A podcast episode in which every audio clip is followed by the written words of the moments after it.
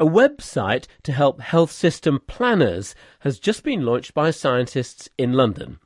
Its purpose is to provide evidence rather than just opinion or ideology to help decide on any changes needed in Britain's National Health Service. I asked Katie Cole of the London School of Hygiene and Tropical Medicine why they've produced the new website and what they're trying to do. The website's called The Lancet UK Policy Matters. There's been a lot of discussion about reforms to the NHS, but also to a whole host of other policies in the UK that affect health.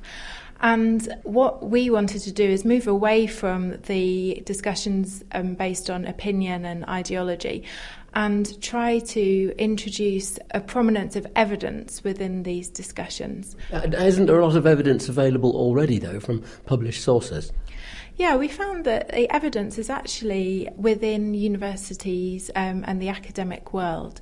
So you have to have some kind of academic training and access to journals to understand where to find evidence. But you want everybody to now contribute by using the website?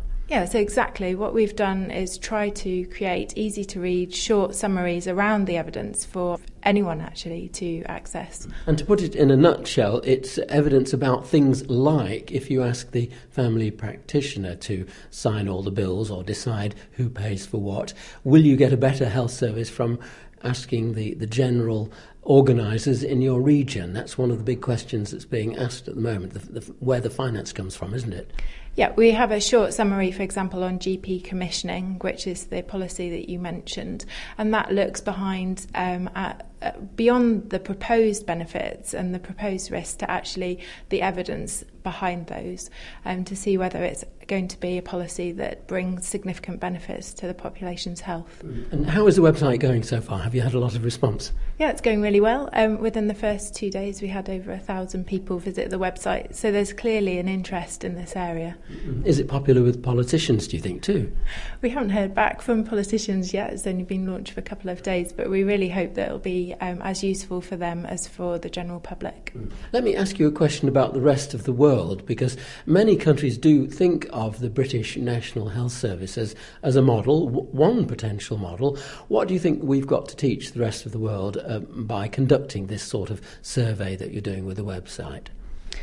I think that this is a really exciting way of exploring whether changes to health services like the NHS um, will bring about benefits to health. Because it's only by actually looking at the evidence um, behind these that you know whether it's a beneficial change or not. How then can people get involved with this? I think this is the most exciting part of our um, website, the Lancet UK Policy Matters. We are inviting anyone to um, submit their own evidence on how they feel any policies are f- impacting on the health of the UK population. So we can upload onto our website anything from personal narratives um, to data summaries. And by doing that, we want to create sort of a really rich picture of how policy changes are seen to be affecting health on the ground and in real time. And the web address to go to? You can access it direct off the Lancet's website homepage.